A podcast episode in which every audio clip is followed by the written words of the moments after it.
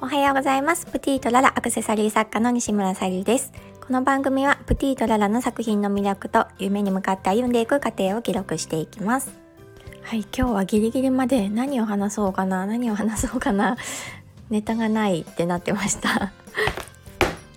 で以前はもう話すこといっぱいあるやんって思うくらいアイディアとかをメモしたりしてたんですけど今何を話そうか 本当に 迷ってました。でその話す内容とかアイデアが降りてくる時、まあ、ハンドメイドで作品作る時とかもそうなんですけどその時と、まあ、今の状況と何が違うんだろうと思った時にあ、まあ、まず引っ越しして環境が変わってでまだ周りに段ボールとかもある状況でで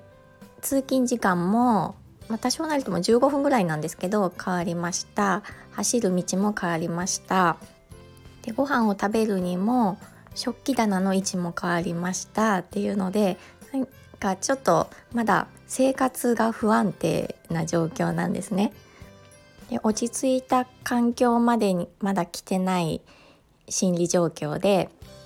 周りのものがごちゃごちゃしていて落ち着かない状況なので、まあ、そうするとそういうところに気を取られてしまうのでなんかいい発想とかアイデアとか折りにくいのかなって思いました。まあ当たり前のことなのかもしれないですけど、まあ、心地いい環境が、まあ、タイトルにもある心地いい環境がアイデアにつながるっていうことなんですけど、まあ、やっぱり今回こういったちょっと、うんまあ、前住んでたところの、まあ、あまり良くない環境とか、まあ、今の引っ越ししてちょっと不安定な状況とかっていうのを経験することによっていかにそういう心地いい環境を作ることが大切なんだなっていうのをより実感できたので、まあ、休みの日にもうちょっとあの片付けて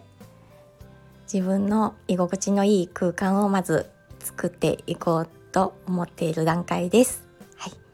ではお仕事に行ってきます。今日も聞いてくださりありがとうございます。プティとララさゆりでした。